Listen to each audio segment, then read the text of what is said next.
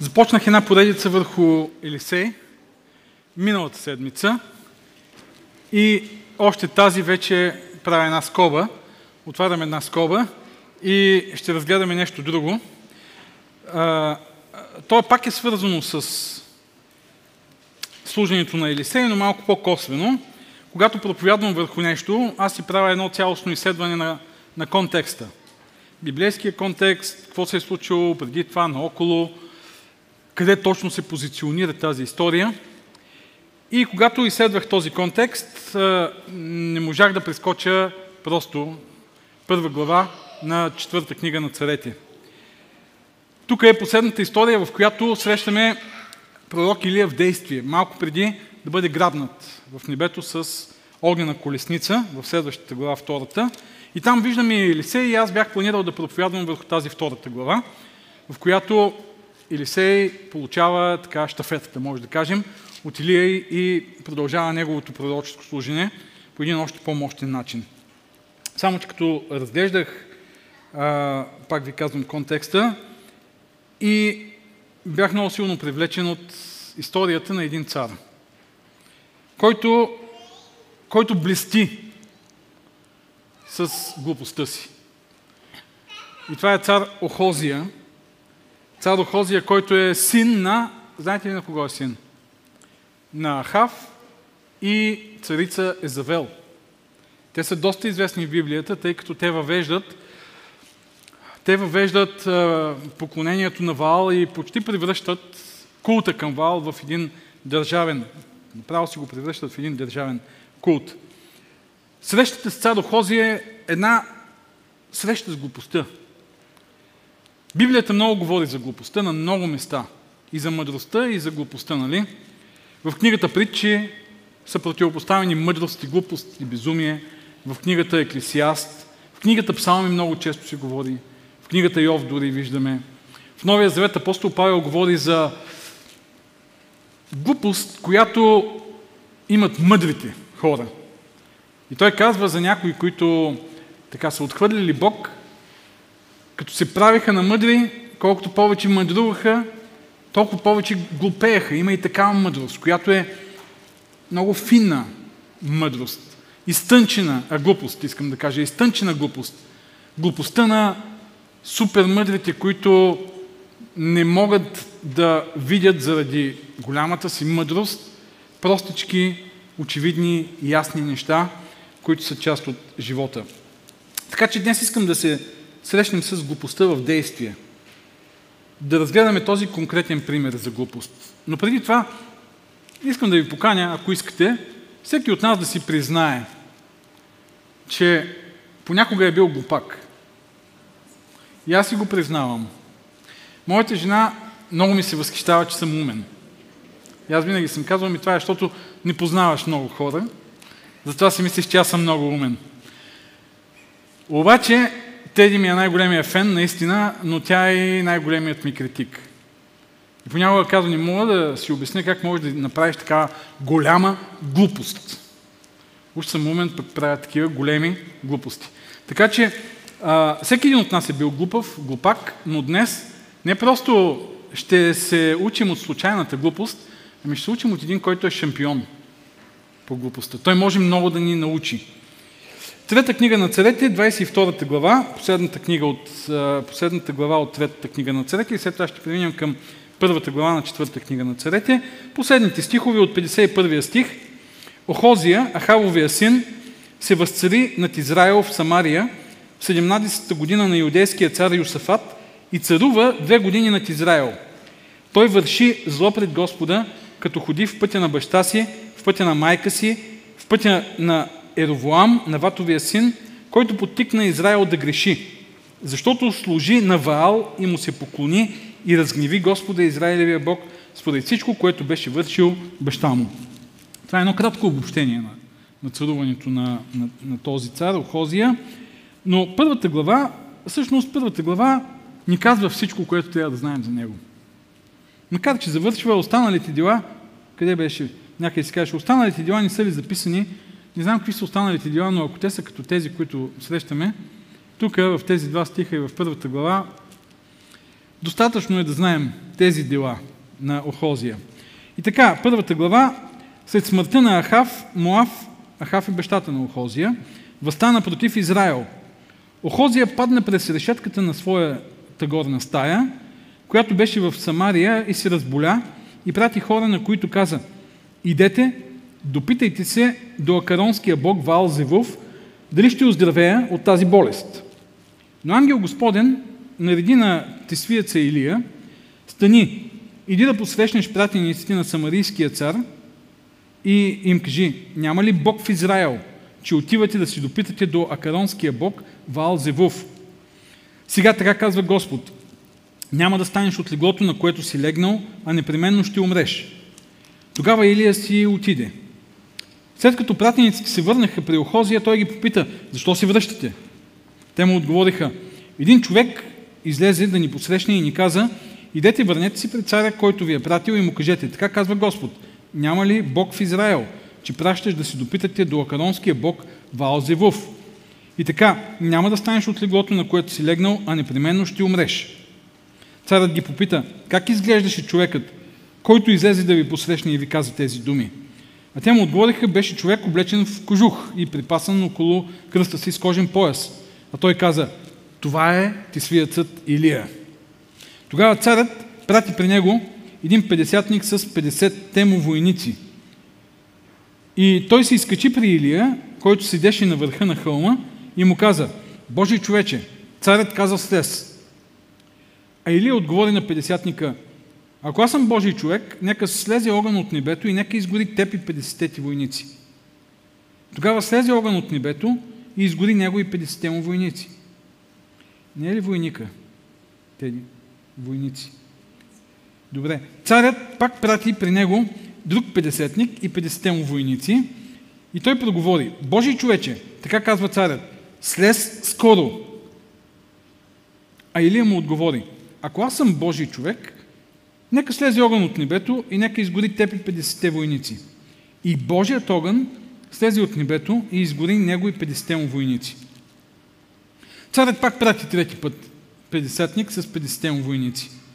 А третият 50-ник, като се изкачи, дойде и коленичи пред Илия и го помоли. Божий човече, моля те, нека бъде скъпоценен пред очите ти, скъпоценен пред очите ти моя живот и на тези 50 твои слуги. Ето огън слезе от небето и изгори първите двама 50-ника с 50 им войници. А сега, нека моят живот да бъде скъпоценен пред очите ти. Тогава ангел Господен каза на Илия, слез с него, не бой се от него. И така, Илия стана и слезе с него при царя. И му каза, така казва Господ, понеже си пратил хора да се допитат до акаронския бог Ваалзивов, като че няма бог в Израел, за да си допиташ до неговото слово, затова няма да станеш от леглото, на което си легнал, а непременно ще умреш. И така, царят умря, според Господното слово, което Илия беше говорил, и вместо него се възцари Юрам във втората година от Юдовия цар Юрам, Йосафатовия син, понеже Охозия нямаше син. А останалите дела, които Охозия извърши, са записани в книгата на литописите на Израилевите царе. Ето е тази история. Малко странна, нали? И малко страшна. Малко комична и малко трагична. Направо трагикомична история. Вижте, колко нелепо е представен живота на, на Охозия. Първо, втория стих се казва, той падна през решетката на горната стая, която беше в Самария. Как може човек да падне през решетката на прозореца? Е, тълкователите смятат, че тук става въпрос за решетка, която се слага на прозореца, за да пази сянка и да, да минава въздуха през нея, но да спира, да кажем, разни насекоми, птици и така нататък, която се е правила от някакви дървени пръчки. Или някакви такива като тръстикови, да кажем, влакна. Как може човек да падне толкова, по толкова глупав и нелеп начин? Разбира се, има много инциденти, които се случват всеки ден. Но това е записано като нещо, което характеризира този цар. паднал през решетката на прозорец. След това той е толкова ненадежден, че дори най-близкият му съдружник не иска да прави бизнес с него. Това го четем в предишната глава, 48 и 49 стих. Юсафат, цар Юсафат, той е един от добрите царе в Юда. Значи Охозия в Северното царство, вече имаме схизма, разделение между Южното и Северното царство. Цар Йосифат е в Южното царство, той е един от добрите царе, а, така богоугоден цар, а цар Охозия е син на Ахав. И цар Йосифат сключва договор, сключва примирие, някакво така политическо споразумение с Охозия да, да бъдат съюзници. Но дори, тъй като това му е бил явно така най-важният единствен съюзник, но дори и цар Йосифат не иска да прави никакъв бизнес с него. Вижте 48-49 стих. Се казва, Йосифат построи кораби, като тарасийските, които да отплават за Офир за злато. Те обаче не отплаваха, защото се разбиха в Есион Гавер. Тогава Охозия, Ахаловия син, каза на Йосифат, нека моите слуги отидат с твоите слуги в корабите. Но Йосифат отказа. Толкова е бил явно неблагонадежден, че Йосифат си казва, леле, не, с него нищо няма да правя. И отказва да отидат да правят заедно някакъв бизнес за злато. Искам да вземем през следващите минути нашия герой като учител по глупост. И да видим как можем да спечелим награда по глупост, ако, ако сме тръгнали и сме се запътили на там. Като следваме неговите житейски уроци. Готови ли сте да си учите от Охозия? Дори да не ви се иска, така съм решил да проповядвам. Добре, нека да видим първият урок. Първият урок. Житейски урок по глупост. Следвай най-лошите примери в живота си и си носи по течението. Това е много важен урок. Ако искате, ако сте се устремили към спечелване на награда по глупост. Следвай най-лошите примери в живота си и се носи по течението. Казахме, че Охозия е син на Ахав. И по времето на Охозия се смята, че падението, духовното, морално падение, отстъплението на Израел стига до една такава кулминационна върховна точка. Тази точка е, разбира се, при, при Ахав и Езавел, но там имаме един Илия, който много мощно се противопоставя. Разбити са, а, разбите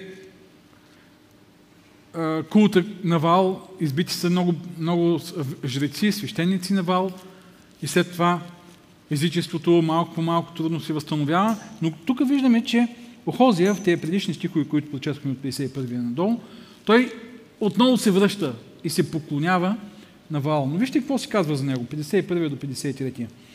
Охозия, Халовия син, се възцари над Израел така.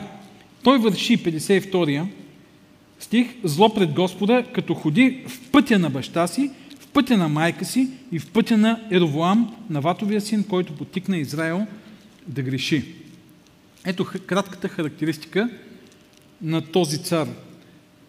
Ходи в пътя на баща си, ходи в пътя на майка си. И между другото, това, което е любопитно тук, е, че на, на повечето места в Библията, почти на всички места, може да се каже, се казва, той ходи в пътя на баща си. Било то на баща си Давид, нали? или на баща си някой, който е вършил грехове. Но тук си добавя и нещо друго. В пътя на майка си. Толкова влиятелна е тази Езавел, известна в Библията. Даже в книгата Откровение е използвана като нарицателно на, на падение.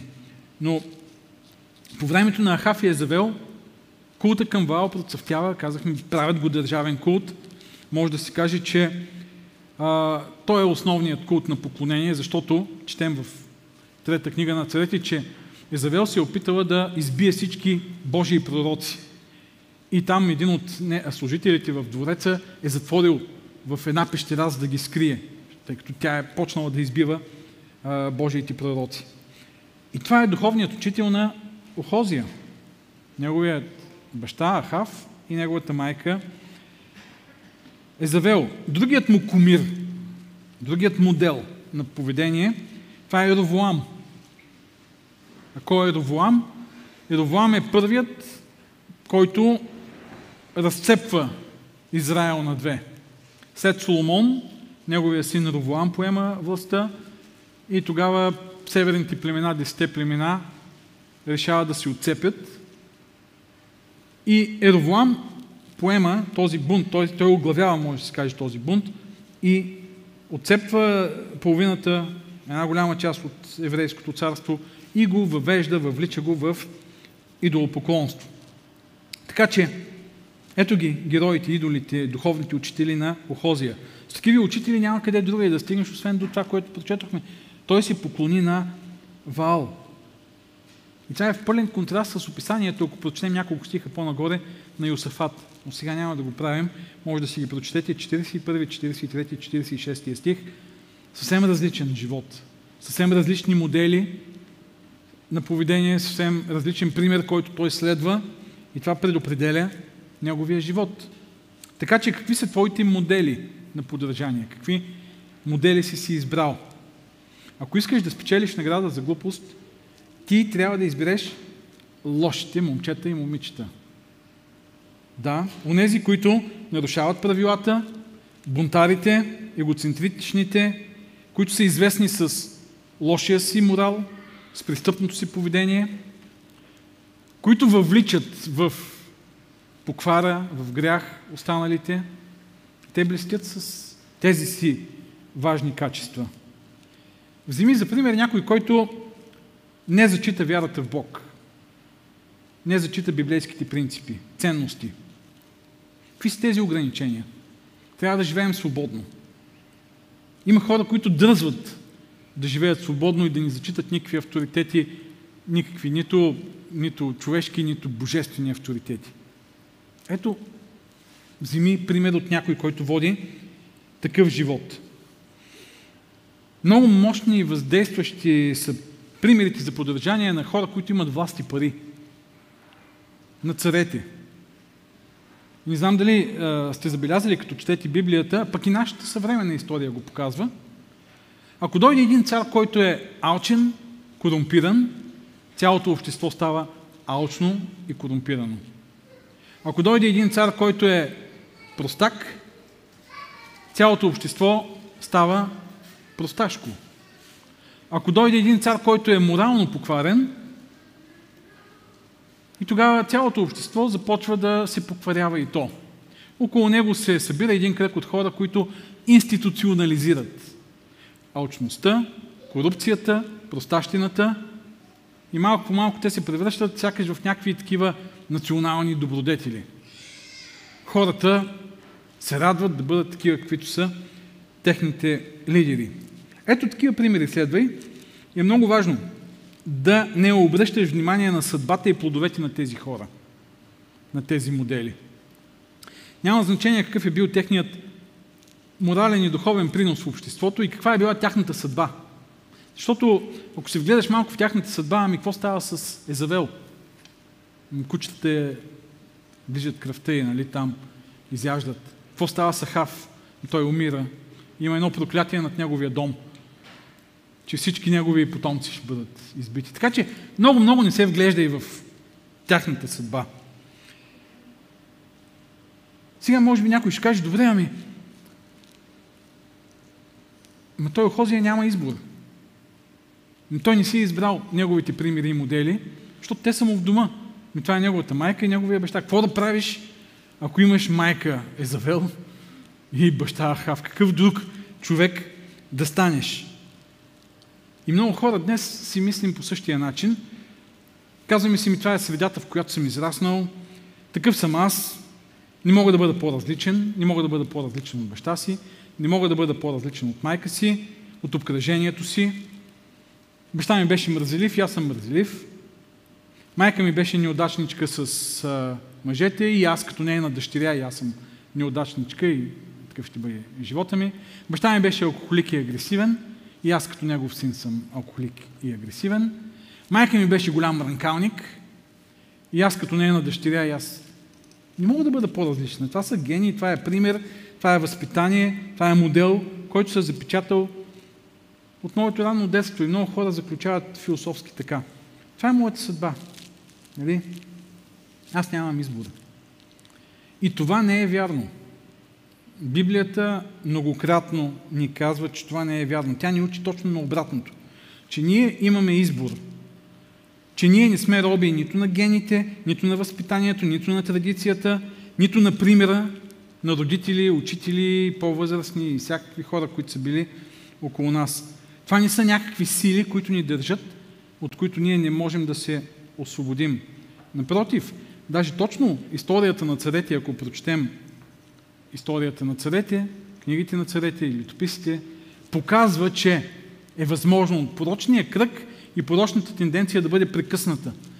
И един син на баща, който е живял идолопоклоннически, покварен, жесток начин на живот, започва да живее по различен начин. И Библията казва, той не върши според мерзостите на баща си, а избира да живее по един друг начин. И ние като християни повече от всички трябва да знаем, че можем да спрем тази негативна тенденция в живота си. Можем да прекъснем тенденцията в нашия род или пък в обществото. Може да сме израснали някъде. Сред престъпна среда, сред неграмотна среда, сред атеистична среда, езическа или каквато и да е друга, ние можем да спрем тази тенденция и да изберем да бъдем различни. Отново и отново, отново и отново Библията ни дава тази надежда и уверение, че когато нашият избор е в синхрон с Божията воля, нищо не може да спре този избор в живота ни. Разбира се, ако го направим това, ще изпуснем. Какво? Ми наградата за глупост. Ако наистина държим да я спечелим, тогава е много важно да избираме лошите модели в живота си и да се носим по течението. Първият важен житейски урок от живота на Охозия. Втори урок. Зарежи питомното и гони дивото. Това е урокът, който откриваме от първата част на първа глава на четвърта книга на царете. Първия стих ни се казва, че има някакъв бунт на Моав. Моав, Моавците възстават срещу Израел. И тук това е нещо много интересно. Духовният опадък следва политически опадък.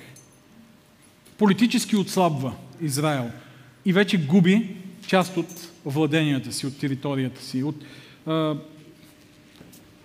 всичко, от економическата си сила, защото това са територии. Втория до четвъртия стих. Охозия падна през решетката на своята горна стая, която беше в Самария и се разболя и прати хора, които да кажат, идете, допитайте се до акаронският бог Ваал Зевов, дали ще оздравее от тази болест. Ето е тази глупава случка с падането през решетката. Не знам какво е правил там, дали не си е правил селфи, нали знаете, има такива нелепи случаи, някой е решил да си направи селфи на, на много опасно място и някои от тези случаи са фатални. Други не чак толкова, но някои фатални. И този човек, не знам, йога ли е правил там на перваза, на прозореца, какво се е опитвал да направи, стойка на ръце ли, обаче пада през решетката на прозореца. Това, което следва обаче е още по-глупаво. Този умник праща делегация до град Акрон. Това е някъде в север, малко по-на север от Самария, където явно е имало храм на бог Ваал, имало е оракул на този бог Ваал, бог на плодородието, бог на, на бурите, нали, бог на дъжда и така нататък. И, и не само, да се допита за своето здравословно състояние. Вижте, тук се казва Ваал Зивув. Ваал Зивув, буквално, а, преводите на този израз казват, че буквално означава Ваал на мухите. Ваал, думичката Ваал се използва освен за Вала и като господар. Господар, Господ, господар на мухите. Някои предполагат, че оракула там в този град Акрон е гадаел, получавал е вести от Вал, чрез бръмчението на мухите. Не е ли велико, а? Охозия си казва, аз ще получа сега информация, вест, добри вести от вала на мухите. И праща пратеници да отидат. И Илия го посреща и му казва, няма ли Бог в Израел, че отивате да си допитате до акаронския бог Ваал Зивув. Оставя питомното и тръгва да гони дивото и то, това дивото е някакъв бог на мухите. Ваал на мухите. Тук има бог в Израел. Вижте тази абсурдна ситуация. Не само, че има Бог в Израел, но има и пророк, който си говори с този Бог и който е на разположение на царя, защото Бог праща пророците, за да подпомогнат управлението на Израел, за да коригират, да дадат насоки, да бъдат като един божествен съветник на царете. И всичко това е на разположение на, на Охозия. Когато чета книгите на царете, продължавам да се очудвам как Северното царство изпада в много голямо духовно и морално и религиозно отстъпление. Обаче Бог не спира да праща пророци и да казва има Бог в Израел, аз съм с вас, аз съм тук, обърнете се, чуйте ме. Това са векове, в които Бог продължава да го прави. И, и това е много важна вест за нас. Бог не спира да работи с нас, дори когато сме се отдалечили от Него. Много отдалечили и пропаднали морално и всякак в живота. И ето го сега този Охозия, поклонник на Вал, Бог му казва, няма ли Бог в Израел? Не, се, не спирам да се очудвам на тази толерантност на Бог. Някой, който арогантно, смело, въпреки че знае какво се е случило, защото е съвременник на събитията, които са описани с изколването на, на валовите пророци, с борбата между Ахав и... Това са, може би, някъде около 5, 6, 7, 8 години. Е, всички тези събития се случват в един такъв период. Той е бил свидетел на всичко това и той отива да си покланя и Бог пак му казва, аз съм тук. Що не, не дойдеш при мен? Ела при мен. И аз си мисля, че Охозия е повод да се замислим за нас самите. Не оставаме ли понякога и ние питомното и да тръгнем да гоним дивото? Когато изпаднем в трудно положение, когато живот ни се обърка тотално, и ние вместо се обърнем към Бог, за да подредим живота си, отношенията си, брака си, работата си и така нататък, приоритетите си, ние продължаваме да търсим други начини и много често нечестни начини, някакви опити да заобиколим нещата, компромиси да направим. Няма ли Бог в Израел? Трябва да сме най-големите глупаци да оставим питомното. Бог, който е в живота ни, който казва, няма ли Бог в живота ти, човече? Защо не го потърсиш? До кога, до кога ще страдаш? Бог стои и чака, чака, чака, чака. Ние да се обърнем към Него. И вижте интересно стих 5 до 8. Доклада на Илия ги среща, нали, в предишните стихове се казва третия стих, а, Илия посреща тези пратеници и казва на царя сега няма да, да станеш от легото си, ще умреш. И те се връщат, 5 до 8 стих, вижте доклада, след като пратениците се върнаха при Охозия, той ги попита, защо си върнахте? И те му отговориха. И пак повтарят всичко, нали? Тук няколко пъти е повторено, повторено но това, което Илия казва три пъти в началото, след това те го разказват и накрая Илия също сам го казва на царя, защото на, на някои хора трябва да им го повториш повече от един път, за да могат да го схванат. И цялата тази история наистина звучи малко комично, все едно, че на бавно развиващи е разказана няколко пъти. Едно и също, едно и също, едно и също. И вижте, царят започва да светва нещо. Как изглеждаше човекът, който излезе да ви посрещне и ви каза тези думи? И те му отговориха, беше човек облечен в кожух и припасан около кръста с кожен пояс. И той каза, аха, това е свиецът Илия. Илия разбира. Тук има нещо, четох в коментарите, които ползвам за да изучавам текст, има една много голяма ирония в този текст. Така е построен на, на еврейски. Например, царят праща пратеници и след това Бог праща пратеник. Думичката ангел, която се казва, че Бог, а, ангел Господен нареди на свияцът, е пратеник. След това царят праща тези пратеници да отидат до Ваал Зевув, този нали, оракул там. Ваал Зевув. А когато се говори за човека, който те срещат, използвана е отново тази думичка Ваал, тъй като тя може да означава и господин. Как изглеждаше и те казват, един вал в Козина, буквално.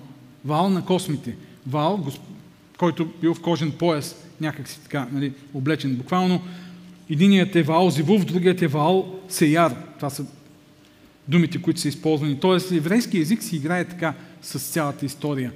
Придава е много комично, защото а, сякаш Бог си надсмива на Тухозия. Има ирония, има подигравка, има сарказъм. Те са много опасни, когато, когато ние ги използваме, за да унижаваме другите хора, за да направим някого за смях. И аз трябва да ви призная, че, че имам тези грехове. Много съм изкушен и го правя понякога да се присмея, да използвам сарказъм, да унижа някого. Но знаете ли, в Библията, и, и да, смятам, че, че е опасно и че е нараняващо, но не един и два пъти в Библията открием как Бог го използва. Сарказма, иронията, подигравката, казва се даже на някои места, Бог ще ви се подиграе. Защото понякога глупостта трябва да бъде усмята, усмяна, да бъде подиграна. И няма, няма нищо друго, което да може да, да, да, да противодейства, като че ли, на глупостта. И тук не става въпрос за глупост за хора, които имат по-нисък коефициент на интелигентност. Не, това не са глупаците, истинските глупаци, опасните глупаци. Всеки има различен коефициент на интелигентност, всеки има различен, различни познания, различно ниво на интелигентност в живота си. Това не е страшно. Страшно е, когато ние доброволно избираме глупостта. Страшно е и това е истинската глупост, която Библията усмива. Тя е и морална, тя е и духовна, защото представлява един бунт срещу Бог.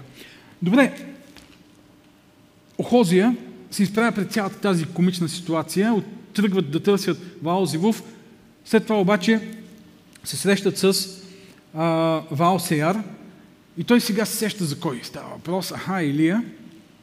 И тук той трябва да се замисли, не е ли така? Замисли ли си Охозия от цялата тази трагикомична ситуация, в която изпада? Ние прочетохме текста. Не.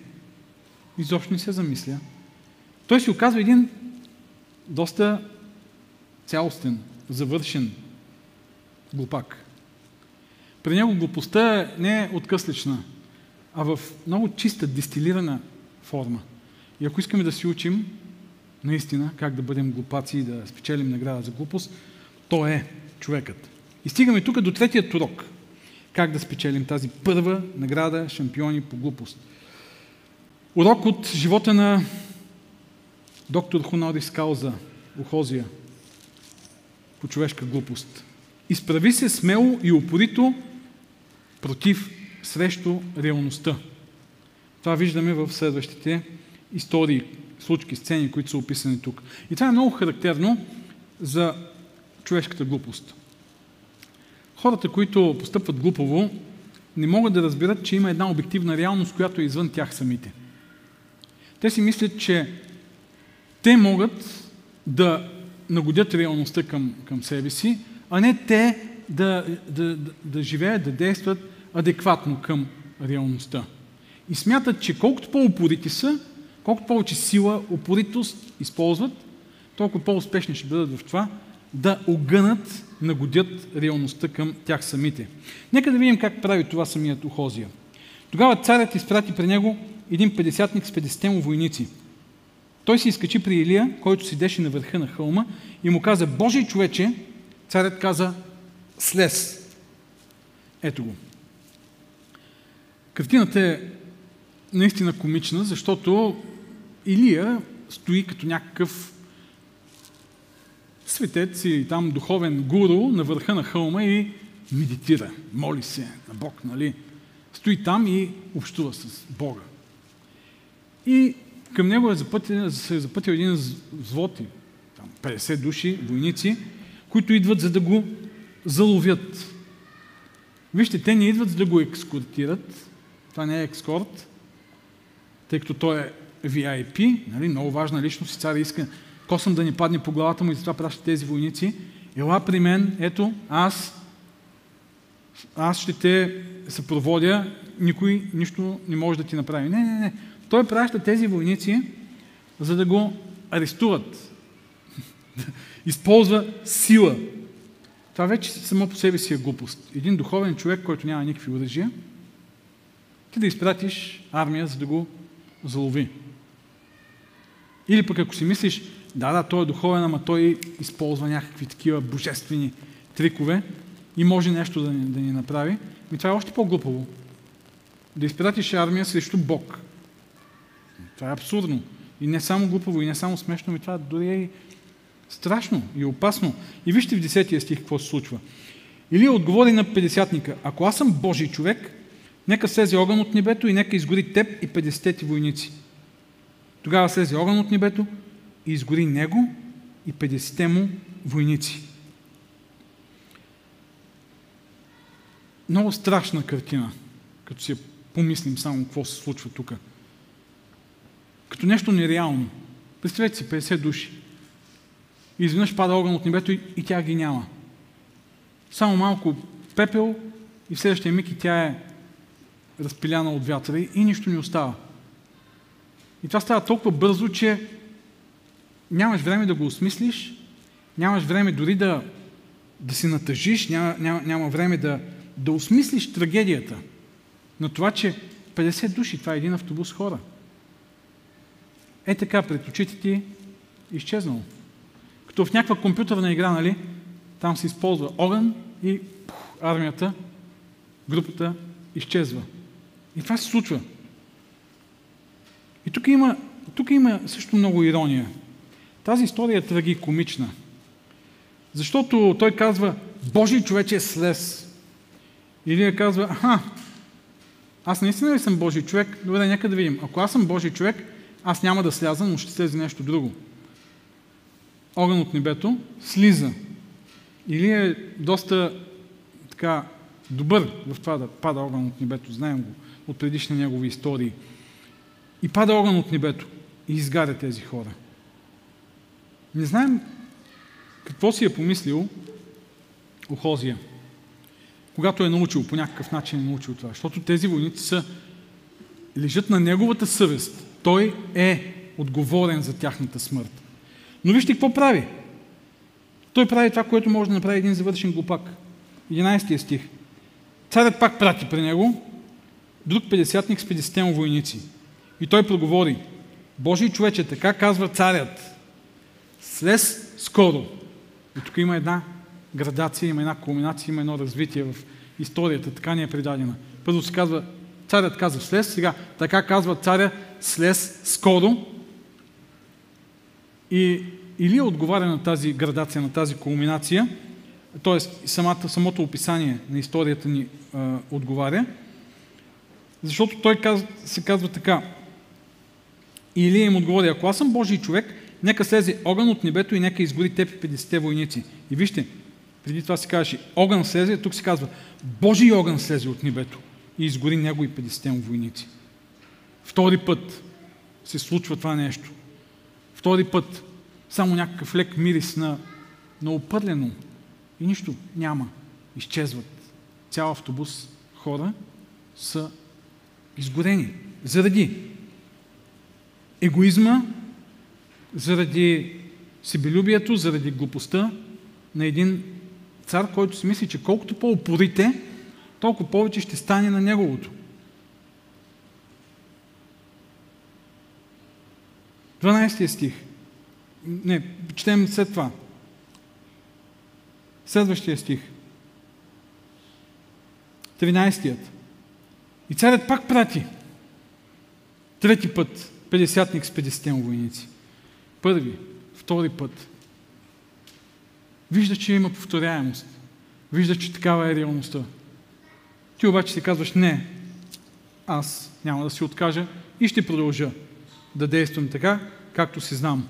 С дебели букви, с субтитри, сякаш е написано Божий огън слезе от небето. Виж го, разбери го, помисли. Той обаче продължава. Трагедия, втора, и той се готви за трета. И тук имаме един герой. Един герой, който е различен от Илия.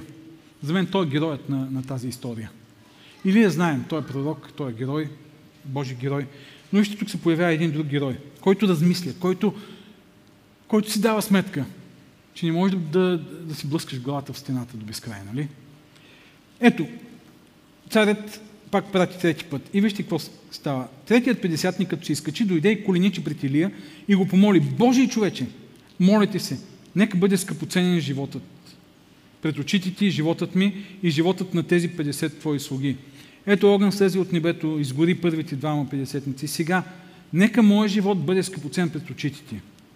Този човек пада и казва, ние сме твои слуги. Нещо, което, ако Охозия се беше сетил да направи, може и присъдата, която е тегнала над него, да се промени, защото в Библията имаме такива примери.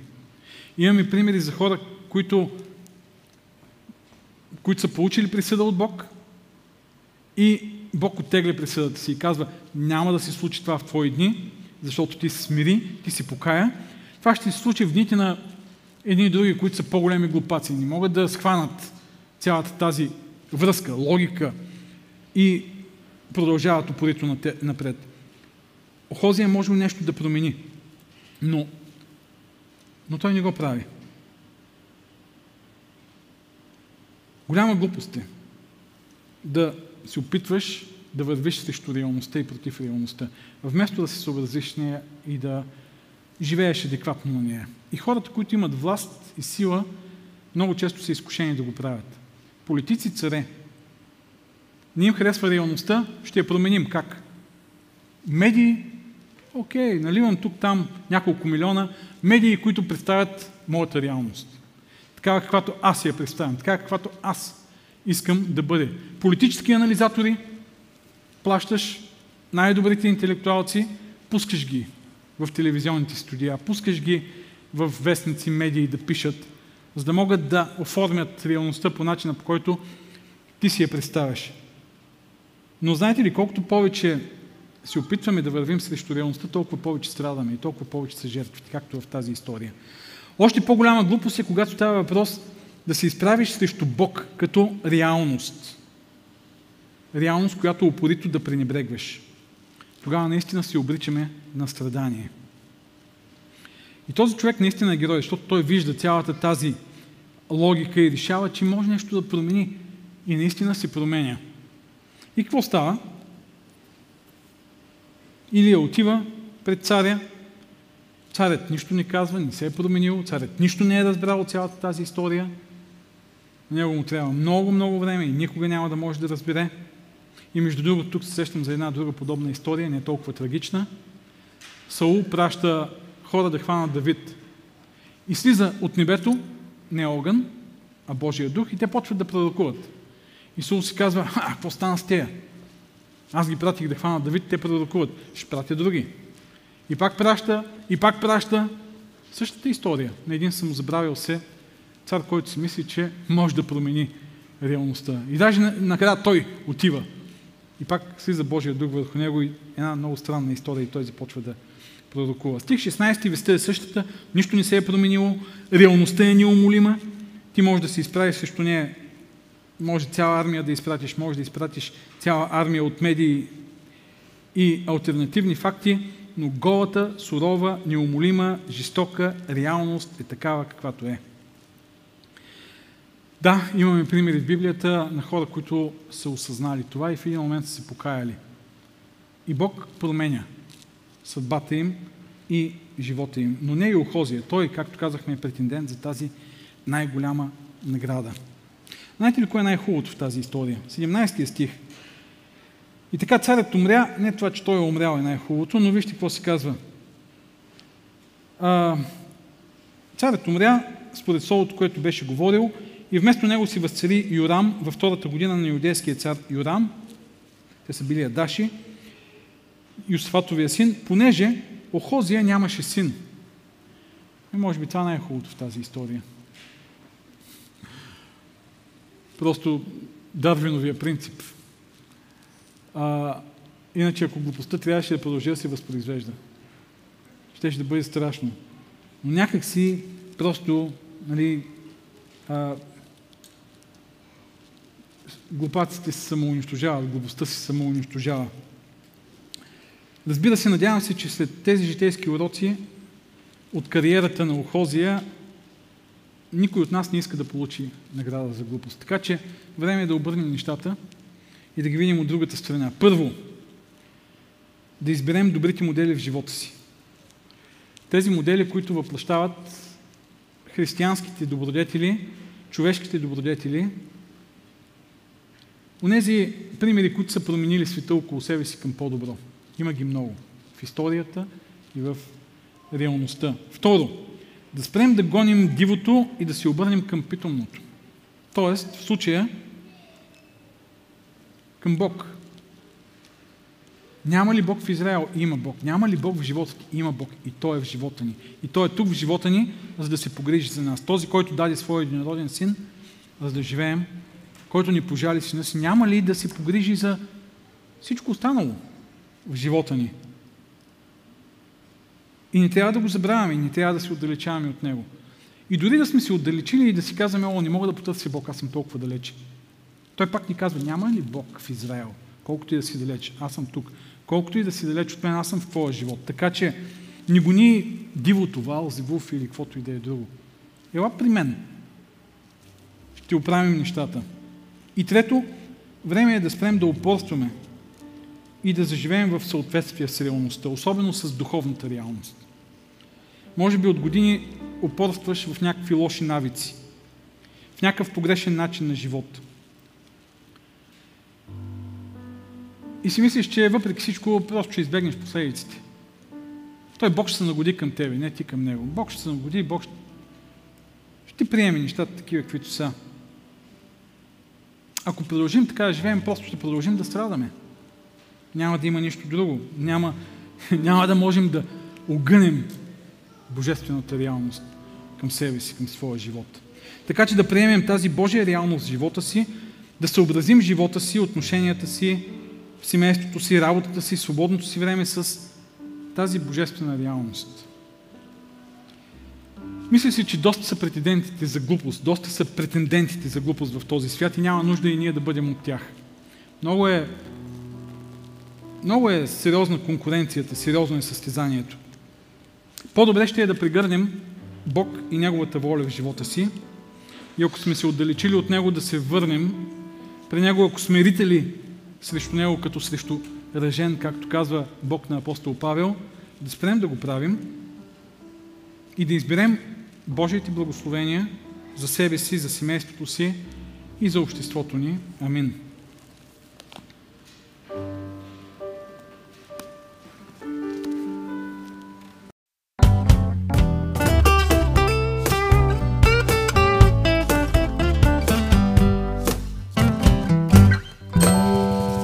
Подкаст на Църква Благодат.